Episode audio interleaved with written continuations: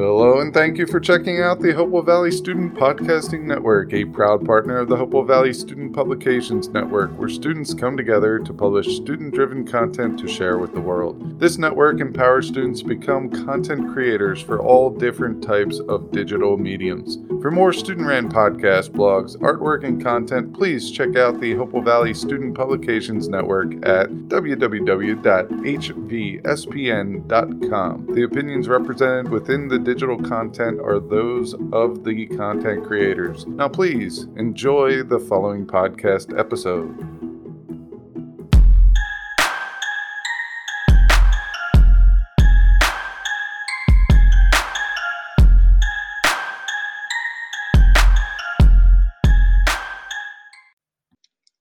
Welcome to my AP Biology Thoughts podcast.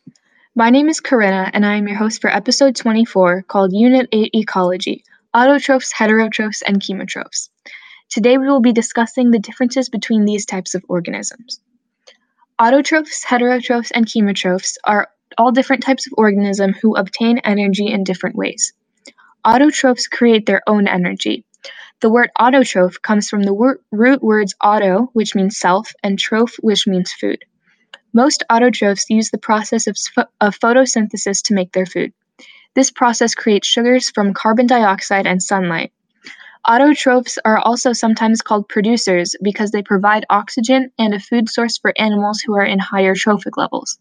Autotrophs form the base of any ecosystem's energy pyramid since they are eaten by herbivores. Herbivores are a type of heterotroph. Heterotrophs are organisms that consume other organisms in order to obtain energy because they cannot create their own. There are multiple kinds of heterotrophs. Herbivores eat plants to obtain energy and are also called primary consumers because they eat autotrophs, which are at the lowest trophic level in any given ecosystem. Carnivores consume meat from other organisms. They are usually predators and can also be secondary and tertiary consumers. Secondary consumers eat herbivores, and tertiary consumers eat other carnivores. Carnivores can also be scavengers, which are organisms that eat meat from animals who are already dead. Chemotrophs can be either autotrophs or heterotrophs. They obtain their energy by, oxidize, by oxidation of electron donors in their environment. This means that they take electrons from available molecules and add oxygen to them to form other molecules for energy. Chemoautotrophs can synthesize their own organic molecules, which is implied by the base word auto, and chemoheterotrophs obtain energy by ingesting preformed carbon molecules, since they can't make their own, which is implied by the word hetero. There are many examples of autotrophs, heterotrophs, and chemotrophs. Some examples of autotrophs are most plants, phytoplankton, and some bacteria. All of these organisms create their own food. The majority of animals are heterotrophs. Deer, rabbits, and some bird species are examples of herbivores because their food source comes only from plants. Lions, snakes, and sharks are examples of carnivores because they get their energy from hunting and consuming other organisms. Bears, dogs, and even humans are all omnivores because they eat both plant and animal matter. Scavengers include raccoons and turkey vultures, who usually eat other decaying animals.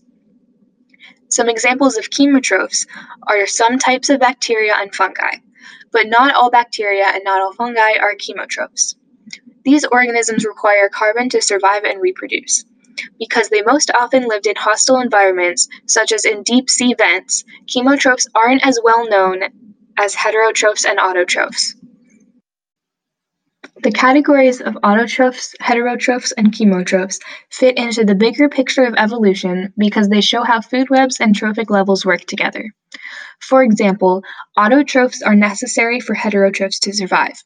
Heterotrophs make up the primary, secondary, and tertiary consumers, which are the higher trophic levels, because they eat autotrophs, which are at the lowest trophic levels. This shows that all species rely on each other to survive. Thank you for listening to this episode of My AP Biology Thoughts. For more student run podcasts, make sure that you visit www.hvspn.com. Thanks for listening, and we'll see you next time on My AP Biology Thoughts.